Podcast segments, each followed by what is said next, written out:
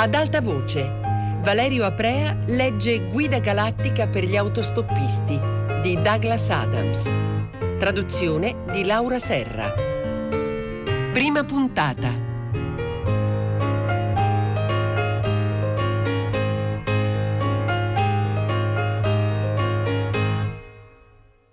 Lontano, nei dimenticati spazi non segnati sulle carte del limite estremo e poco alla page della spirale ovest della galassia, c'è un piccolo e insignificante sole giallo.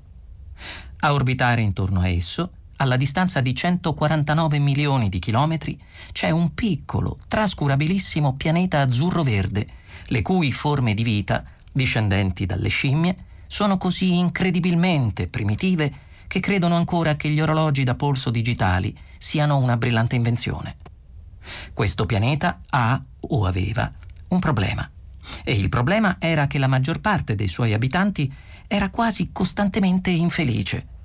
Per rimediare al guaio furono suggerite varie proposte, ma queste, per lo più, concernevano lo scambio continuo di pezzetti di carta verde, un fatto indubbiamente strano, visto che tutto sommato non erano i pezzetti di carta verde a essere infelici. E così il problema restava inalterato.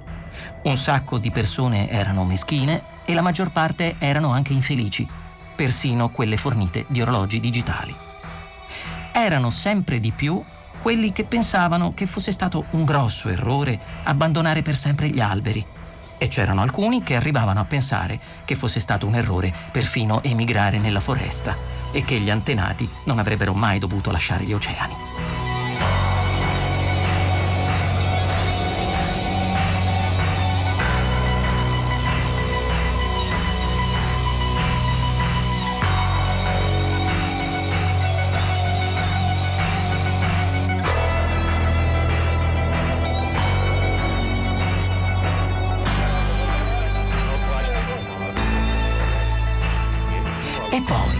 Un certo giovedì, quasi duemila anni dopo che un uomo era stato inchiodato a un palo per aver detto che sarebbe stata una gran cosa provare, tanto per cambiare, a volersi bene, una ragazza, seduta da sola a un piccolo caffè di Rickmansworth, capì a un tratto cos'era che per tutto quel tempo non era andato per il verso giusto e finalmente comprese in che modo il mondo sarebbe potuto diventare un luogo di bontà e felicità.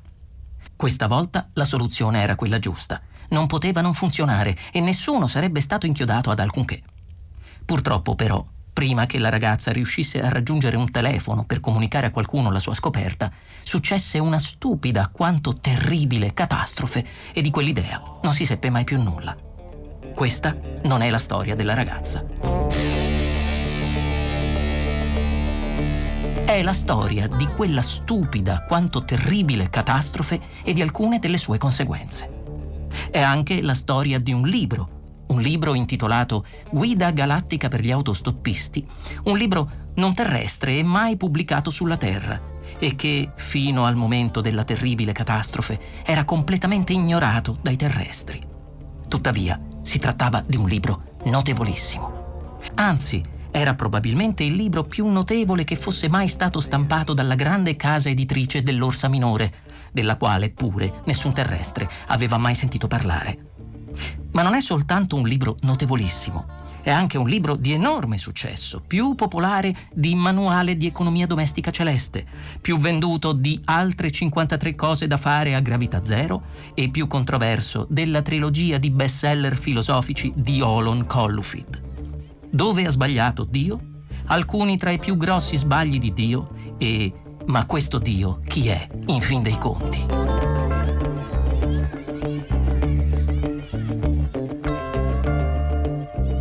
In molte delle civiltà meno ingessate del margine estremo est della galassia, la guida galattica per gli autostoppisti ha già soppiantato la grande enciclopedia galattica – diventando la depositaria di tutto il sapere e di tutta la scienza, perché nonostante presenti molte lacune e contenga molte notizie spurie, o se non altro alquanto imprecise, ha due importanti vantaggi rispetto alla più vecchia e più prosaica enciclopedia. 1. Costa un po' meno. 2. Ha stampate in copertina, in grandi e rassicuranti caratteri, le parole niente panico. Ma la storia di quel terribile, stupido giovedì la storia delle sue straordinarie conseguenze e la storia di come quelle conseguenze siano indissolubilmente legate al detto libro, comincia in modo molto semplice. Comincia da una certa casa. Look, Mummy, there's an airplane up in the sky.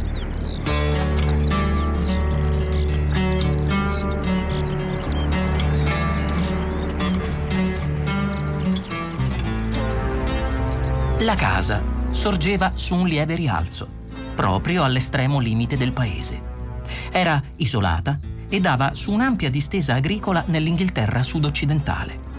Era una casa di nessun conto. Aveva circa 30 anni, era di mattoni, quadrata, bassa, con quattro finestre sul davanti, la cui grandezza e proporzione non erano proprio studiate per piacere all'occhio. L'unica persona che considerava speciale quella casa era Arthur Dent, e per un semplice motivo, che guarda caso era lì che abitava. Ci abitava da circa tre anni, fin da quando, cioè, vi si era trasferito da Londra, città che lo rendeva nervoso e irritabile. Anche lui, come la casa, aveva 30 anni. Era alto, aveva i capelli scuri ed era sempre inquieto. Quello che lo irritava di più era il fatto che la gente insisteva a chiedergli per quale ragione fosse così irritato. Arthur Dent lavorava per una radio locale che, come lui diceva sempre ai suoi amici, era molto più interessante di quello che loro immaginavano. E lo era, in effetti, visto che la maggior parte dei suoi amici lavorava nella pubblicità. La notte del mercoledì aveva piovuto molto forte e il viottolo era pieno d'acqua e fangoso. Ma il giovedì mattina il sole splendeva chiaro e vivido sulla casa di Arthur Dent. Splendeva per quella che era destinata a essere l'ultima volta.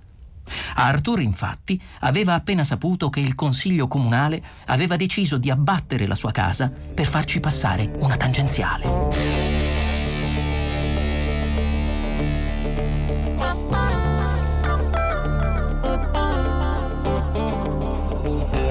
Alle 8 di mattina di giovedì, Arthur non si sentiva molto bene. Si svegliò e, tutto intontito, si alzò e si mise a vagare per la camera da letto.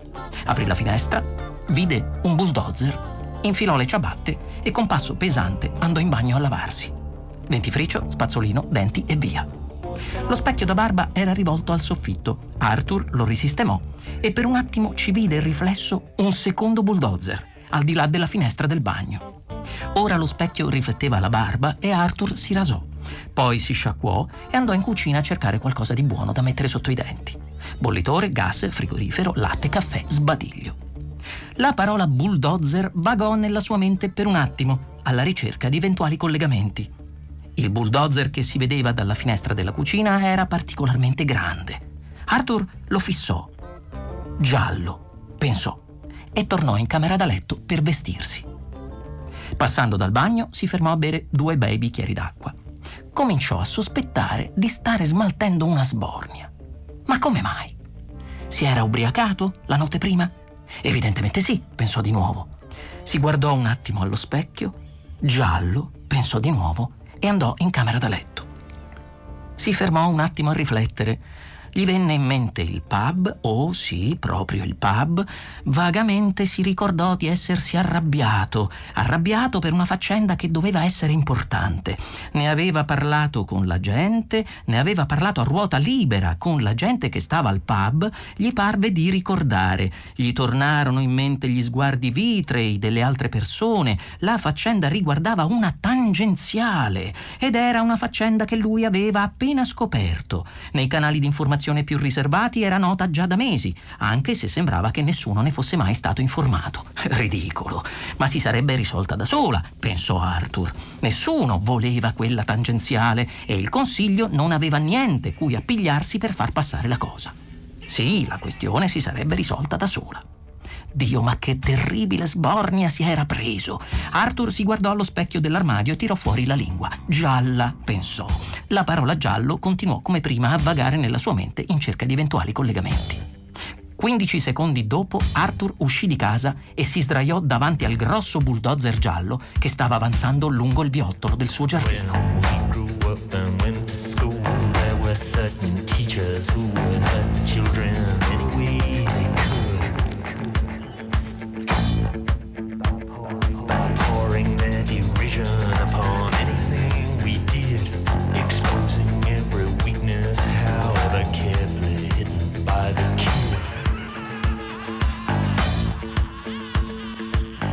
Signor Prosser era, come si suol dire, soltanto umano. In altre parole, era una forma di vita bipede a base carbonio discendente da una scimmia. In particolare, il signor Prosser aveva 40 anni, era grasso e scalcagnato e lavorava al consiglio comunale. Strano ma vero, era, benché ne fosse ignaro, un diretto discendente in linea paterna di Gengis Khan. Ma miscugli razziali intervenuti in successive generazioni avevano talmente alterato i suoi geni che non si riscontravano più in lui le caratteristiche del mongolo e che le uniche tracce della sua gagliarda ascendenza erano una certa rilassatezza del girovita e una predilezione per i copricapi di pelliccia. Prosser non aveva assolutamente la tempra del grande guerriero, era invece un uomo nervoso e preoccupato. Quel giorno era particolarmente nervoso e preoccupato perché gli stava andando storta una cosa al lavoro e il suo lavoro era assicurarsi che la casa di Arthur Dent fosse demolita prima del tramonto. Su la pianti, signor Dent, disse. Non può averla vinta e lo sa. Non può stare sdraiato davanti al bulldozer all'infinito. Cercò di guardare Arthur Dent con severi occhi fiammeggianti, ma non ci riuscì. Arthur batté le mani nel fango in cui era steso, producendo un ciac ciac. Io sono pronto, disse. Vedremo chi arrugginisce per primo. Ho paura che dovrà accettare per forza la cosa, disse il signor Prosser, rigirandosi il cappello di pelliccia in testa. La tangenziale va fatta e sarà fatta. È la prima volta che lo sento dire, disse Arthur, perché mai andrebbe fatta. Il signor Prosser agitò il dito contro Dent, poi smise e ritirò la mano.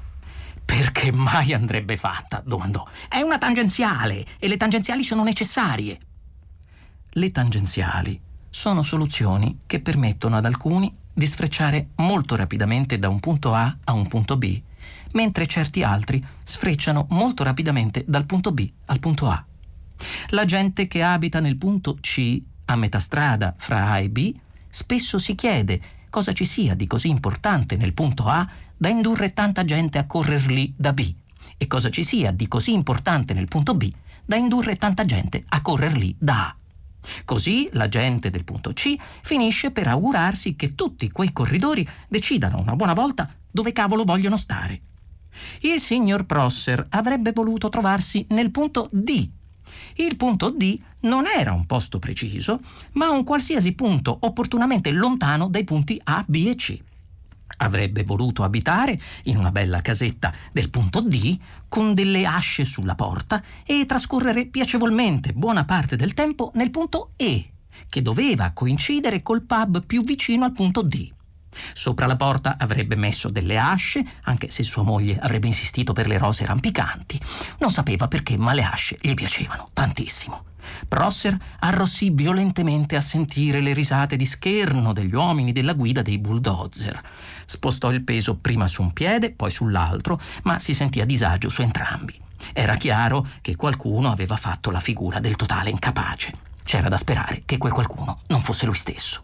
Disse aveva tutto il diritto di presentare eventuali rimostranze o suggerimenti quando era il momento. E quando era questo momento? strillò Dent. Il momento. La prima volta che ho sentito parlare di tutta questa faccenda è stato ieri, quando un operaio è venuto a casa mia. Gli ho chiesto se era venuto per pulire i vetri delle finestre e lui mi ha detto che no, era venuto per demolire la casa. Ma naturalmente non me l'ha detto subito. Oh no! Prima mi ha pulito un paio di vetri e mi ha chiesto 5 sterline di compenso. Poi me l'ha detto. Ma signor Dent, è da nove mesi che i piani del progetto sono disponibili al pubblico nell'ufficio viabilità e traffico. Oh, sì, sì, beh, appena ho saputo la cosa, sono corso a vederli ieri pomeriggio. Non è che vi siate sforzati molto di richiamare l'attenzione su quel progetto, vero? Magari provando ad andare a dirlo a qualcuno ma i piani erano visibili al pubblico. Visibili. Sono dovuto scendere nello scantinato per vederli. Ma è quello l'ufficio di consultazione per il pubblico e si deve consultare con la torcia? Oh, già si vede che le lampadine si erano fulminate. Ma non mancava solo la luce, mancava anche la scala. Insomma, ha trovato i piani? Sì, rispose Arthur, sì. Erano in fondo a un casellario chiuso a chiave in un bagno inagibile che aveva affisso sulla porta il cartello Attenti al leopardo. In cielo passò una nube che proiettò la sua ombra su Arthur, che seduto nel fango si puntellava sui gomiti. La nube proiettò la sua ombra anche sulla casa di Arthur. Il signor Prosser la guardò aggrottando la fronte. Non è mica tanto bella la sua casa, disse. Si dà il caso, però, che a me piaccia, replicò Arthur. La tangenziale le piacerà ancora di più. Ma la smetta, disse Arthur. La smetta e se ne vada. E si porti pure la sua maledetta tangenziale. Non ha niente di concreto cui appigliarsi, lo sa benissimo. Il signor Prosser aprì e chiuse la bocca un paio di volte, mentre nella sua mente si susseguivano immagini inspiegabilmente ma mostruosamente piacevoli della casa di Arthur Dent, consumata da un furioso incendio, e di Arthur Dent urlante e in fuga dalle rovine fiammeggianti con tre grosse lance conficcate nella schiena. Il signor Prosser era spesso turbato da visioni del genere, lo innervosivano parecchio. Balbettò confusamente qualcosa, poi tornò in sé. Signor Dent. Eh? Sì? fece Arthur. Lasci che le dia qualche dato concreto. Ha la minima idea di che danno verrebbe a quel bulldozer se glielo facessi passare sopra? Che danno? domandò Arthur. Neanche l'ombra, disse il signor Prosser e si allontanò infuriato, chiedendosi perché mai sentisse in testa uno scalpiccio come di mille cavalli tartari.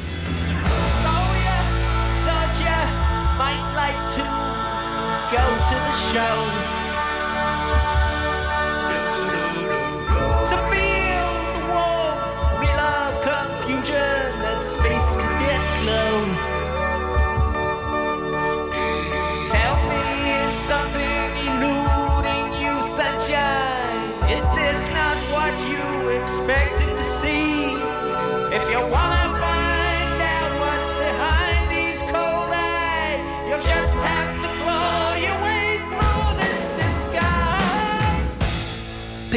Curiosa coincidenza, neanche l'ombra era anche la misura del sospetto che il discendente di scimmia Arthur Dent nutriva che uno dei suoi più intimi amici, lungi dal discendere a sua volta da una scimmia, provenisse in realtà da un piccolo pianeta nelle vicinanze di Betelgeuse e non, come sosteneva, da Guildford.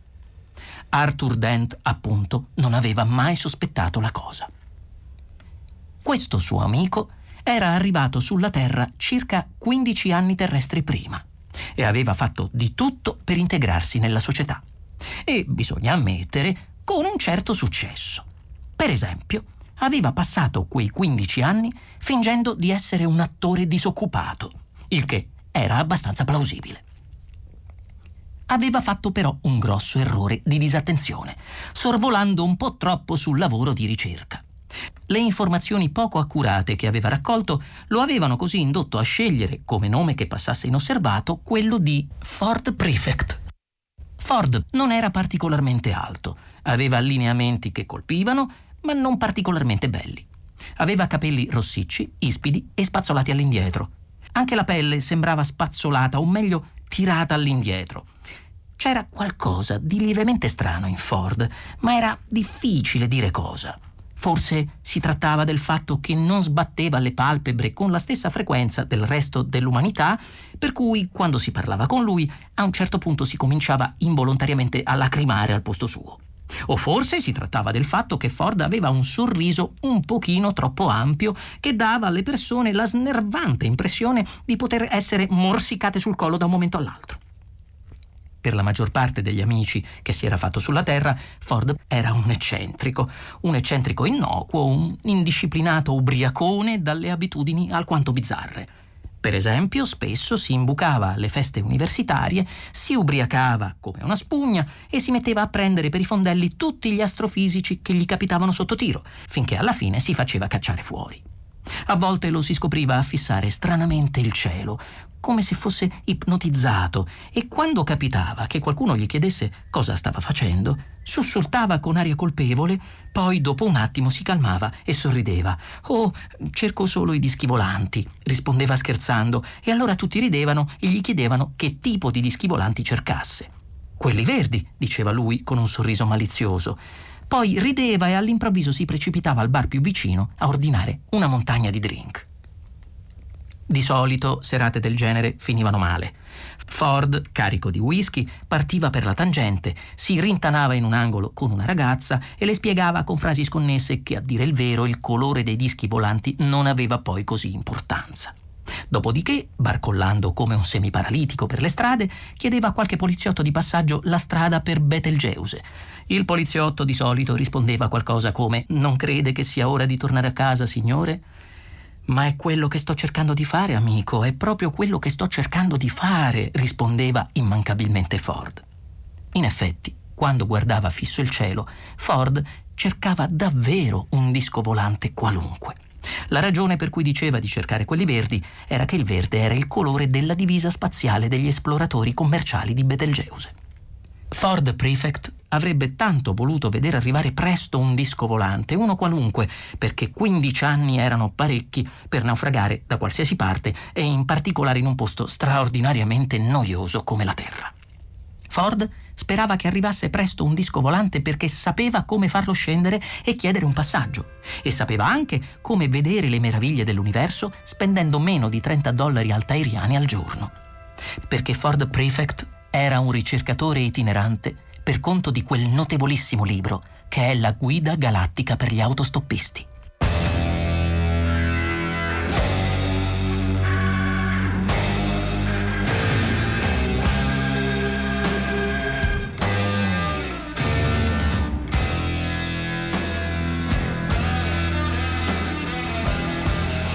Gli esseri umani si adattano facilmente e così, per l'ora di pranzo, la vita intorno alla casa di Arthur si era già stabilizzata in una certa routine. Il ruolo indiscusso di Arthur era sguazzare di schiena nel fango e chiedere ogni tanto a gran voce di vedere il proprio avvocato, o la mamma, o un buon libro. Il ruolo indiscusso del signor Prosser era placcare Arthur con la strategia dialettica di turno, a cominciare dal discorso che è per il bene della comunità, quello che è per l'avanzata del progresso e poi ancora anche a me hanno buttato giù la casa una volta sa e io non ho arrestato l'avanzata del progresso e vari altri ammonimenti, minacce e lusinghe. Il ruolo indiscusso dei conducenti di bulldozer era stare seduti in cerchio a bere caffè ed elucubrare se ci fossero regolamenti sindacali che permettessero loro di sfruttare la situazione per guadagnarci. La terra si muoveva lentamente nel suo percorso diurno. Il sole, a poco a poco, cominciò a disseccare il fango in cui Arthur era sdraiato. E ancora una volta un'ombra si disegnò sopra Arthur. Ciao Arthur! provenne una voce dall'ombra. Arthur alzò gli occhi, li sbatté abbagliato e fu meravigliato di vedere Ford Prefect. Ford, ciao, come stai? Bene, disse Ford. Senti, hai da fare? Se ho da fare? esclamò Arthur. Non vedi? Mi tocca stare sdraiato qui, se no quei bulldozer hanno via libera e mi buttano giù la casa. Ma a parte questo, no, non ho niente di speciale da fare. Perché? Su Betelgeuse il sarcasmo non funziona. Per cui Ford non lo capiva mai, a meno che non facesse un estremo sforzo di concentrazione. Disse: Bene, allora c'è un posto tranquillo dove possiamo parlare? Cosa? fece Arthur Dent. Per qualche secondo Ford apparve del tutto distratto e fissò il cielo come un coniglio che cercasse di farsi investire da una macchina. Poi, di colpo, si accovacciò accanto ad Arthur. Dobbiamo parlare, lo incalzò. Bene, disse Arthur, parla. E bere, aggiunse Ford. È di vitale importanza che parliamo e beviamo, subito. Andiamo al pub. Guardò ancora il cielo, con aria preoccupata, nervosa. Senti, ma non capisci, gridò Arthur. Indicò Prosser. Quell'uomo vuole buttar giù la mia casa. Ford guardò Prosser perplesso. Beh, lo può fare benissimo anche senza di te, no? disse. Ma io non voglio che lo faccia. Ah. Senti, Ford, cos'hai? domandò Arthur. Niente, non ho niente. Ascolta, devo dirti una cosa che non potresti mai immaginarti. Devo dirtela adesso, subito e al pub Horse and Groom. Ma perché me la devi dire proprio al pub? Perché avrei bisogno di una bella bevuta. Ford fissò Arthur e Arthur, sbalordito, si accorse che la propria volontà si stava indebolendo. Non capì che questo gli succedeva per via di un vecchio gioco alcolico che Ford aveva imparato nei porti iperspaziali che servivano la zona delle miniere di Madranite nel sistema solare di Orione Beta. Il gioco non era molto diverso dal corrispettivo inglese lotta indiana, in cui i due contendenti dovevano sedersi l'uno di fronte all'altro con un bicchiere davanti. Tra i due veniva posta una bottiglia di liquore Yanks, il liquore immortalato in quella vecchia canzone dei minatori di Orione che diceva Oh, non datemi più quel vecchio liquore Yanks, no, non datemi più il vecchio Yanks, se no la testa mi vola via, la lingua dice solo una bugia, gli occhi mi si mettono a bollire e rischio di morire, su versatemi un altro bicchiere che il turpe Yanks voglio bere.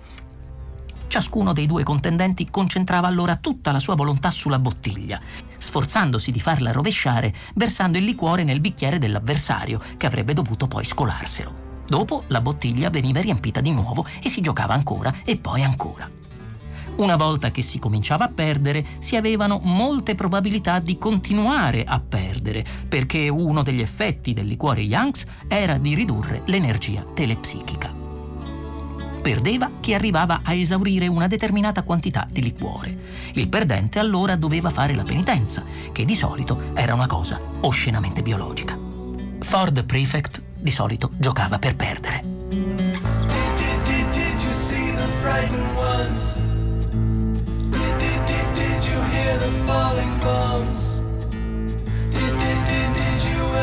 wonder why we had to run for shelter the promise of a brave new world unfurled beneath the clear blue sky.